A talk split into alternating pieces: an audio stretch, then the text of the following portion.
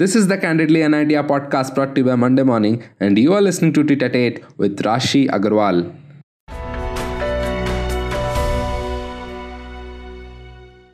How are transformations brought about? Transformations are always backed up by small changes brought about by people like you and me. Along these lines, Rashi Agarwal, completing MSc in Physics from NIT Rourkela in 2019, found hers in assisting humankind as is reflected in the above lines by her. She raised rupees 50,000 for COVID-19 relief, providing education to 300 villages and tribal children with the help of 15 community volunteers. You completed MSc Physics from NIT Rourkela and later went ahead with the social work. What exactly Yeah. was the driving force behind this total change of career life? Uh, see, first of all, I would like to clarify that uh, I don't see it as a total change in the career line. It is just a slight deviation. Uh, I still am interested in uh, pursuing the career after the fellowship, the fellowship program which I'm pursuing currently in social development sector, because the driving force was obviously that, you know, somewhere it felt that we are being a bit selfish and uh, we need to give back something to the society, like all the privileges that we have. We need to do something, you know, to share what we learn with others as well who do not have access to all that information. And how did your family and friends react to the you chose? Yeah, so it wasn't uh, it wasn't easy for them to accept it in the very beginning, and uh, even later uh, they were not uh, willing to accept it, and it was sort of a shock for them because they expected me to go for a PhD immediately after it. But when I said that I want to take a two-year break and uh, go for this fellowship, so they were obviously not happy with it initially. But then later on, when they saw the work still doing and that gave them some satisfaction and that helped me, you know, to look forward positively. Um, so, ma'am, yeah, that was really perseverant of you to stick to your goals. Can you now tell us something regarding your days at NIT Rourkela? Yeah, so in NIT, the best experiences were being a part of the astronomy club that is there. So I was initially in the first year of MSc, I was actively involved in the club and we used to have night sessions and, uh, uh, you know, popular science meetings from the club itself where we used to invite general public from NIT for any celestial events, for example, a supermoon or an eclipse, and we would uh, tell them something about astronomy and uh, how to use a telescope and all that. So that was very fascinating. I enjoyed that part very much. And apart from that, we also tried to make a small science club there. So that was the most memorable part of my life at NITR. And that was uh, really a great memory of yours. So, how did NIT uh, help you to develop as a person you are as of now? NITR actually helped making me realize what my actual interests are, what my goals are. Because being very honest, before coming to NITR, I was pursuing science just as a safe career option. I was generally interested in sciences, but uh, the path which I took to stay to make a career in sciences was that of doing a bachelor's degree, then a master's degree, then a PhD. But uh, NITR really encouraged me, you know, to pave my own path. To it, so it really encouraged me to follow my dreams and just do what really makes me happy. Uh, can you tell about tell us about your journey in this field so far, especially how you managed to raise large sum for such a noble work and helping over uh, so many rural students in their education? Yeah, so I like immediately after MSc, I joined a two-year fellowship program. In that fellowship program, initially I was working with school kids, the government schools in UP, in uh, Bahraich district of UP. And Bahraich is one of the most uh, backward districts of Uttar Pradesh, which has a really low literacy rate and um, poor population. And most of the students there, they go to government schools. So I worked with government schools there for around one year.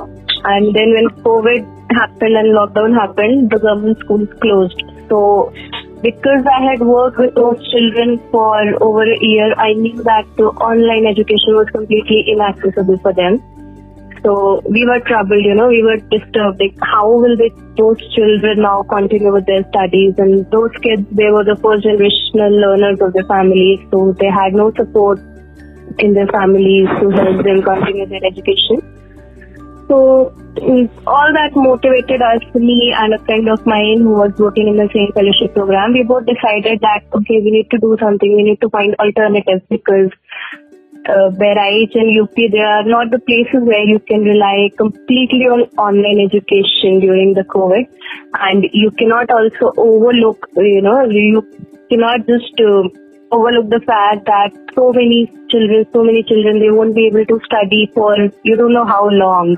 And in Panchlayt, the idea was that uh, instead of making village kids dependent on some external help, be it in the form of network, be it in the form of school teachers, we thought of creating an ecosystem within the villages itself that will help the students to continue their studies. So we started looking for educated youth in the villages. Each village has a couple of uh, youngsters who are educated enough, at least till graduation or till 12, who can help small children, you know, up till class 5th or maybe even 8th who can help those children to study. So uh, we didn't provide any incentives to the volunteers, but uh, we provided incentives to children to come and study.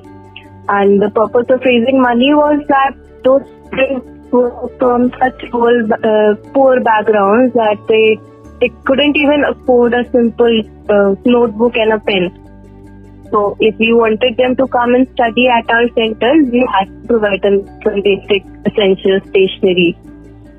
So for that, we started this crowdfunding initiative for Milap.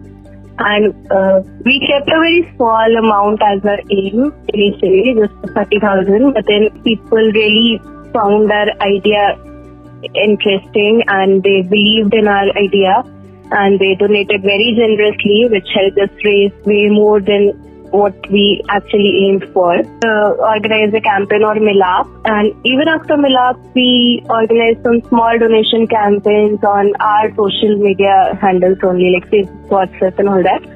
The cumulative amount of 50,000 was raised overall throughout the initiative.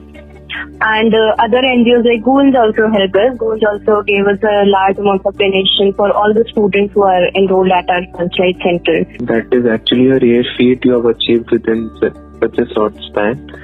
So, considering your achievements, ma'am, uh, are there any difficulties or stumbles that uh, you faced during your venture? Just to share, the one of the difficulties was that uh, uh in spite of you know the district administrations, the officials at district level who are involved in education sector, in spite of them being informed about this initiative beforehand, when this initiative really started hitting media and uh, when people really started getting to know about it, there were some hindrances. Like people started questioning, then how can you do it? Uh, how can you call children to gather at one place when institutes are not opening? So uh, they tried to poke fingers here and there because. Um, it uh, the initiative itself, no, it was raising questions on the entire system of online education and the government and the administration, they obviously didn't want that their system of online education should be questioned. So that is why we got no major support from either the government or the administration. We had to do it on our own. And another problem is, is in villages. It is really difficult to convince people to adopt this culture of using sanitizers, masks, and maintaining social distancing. So uh, definitely a big hurdle in this time of crisis. So lastly, is there any message you would like to contribute to listeners? Most of the students know these days what they do is they try to fit themselves in one of the frames which society has made for them. We are a population of you know billions, but uh, we have very few frames which uh, we try to fit ourselves into it. And if we don't uh, find it uh, suitable for us we uh, like think that the problem is in us. Uh, we are the problem. We are not able to fit in one of the those frames which we are supposed to. I think that mentality we need to change a bit. We we shouldn't force ourselves too hard to fit in those predefined frames. We should be able to uh, redefine success on our own terms. Yeah, I hope that motivates people to come out of their comfort zone and contribute to the society.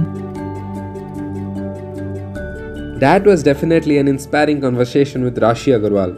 Follow the Candidly an Idea podcast and stay tuned for more such interviews.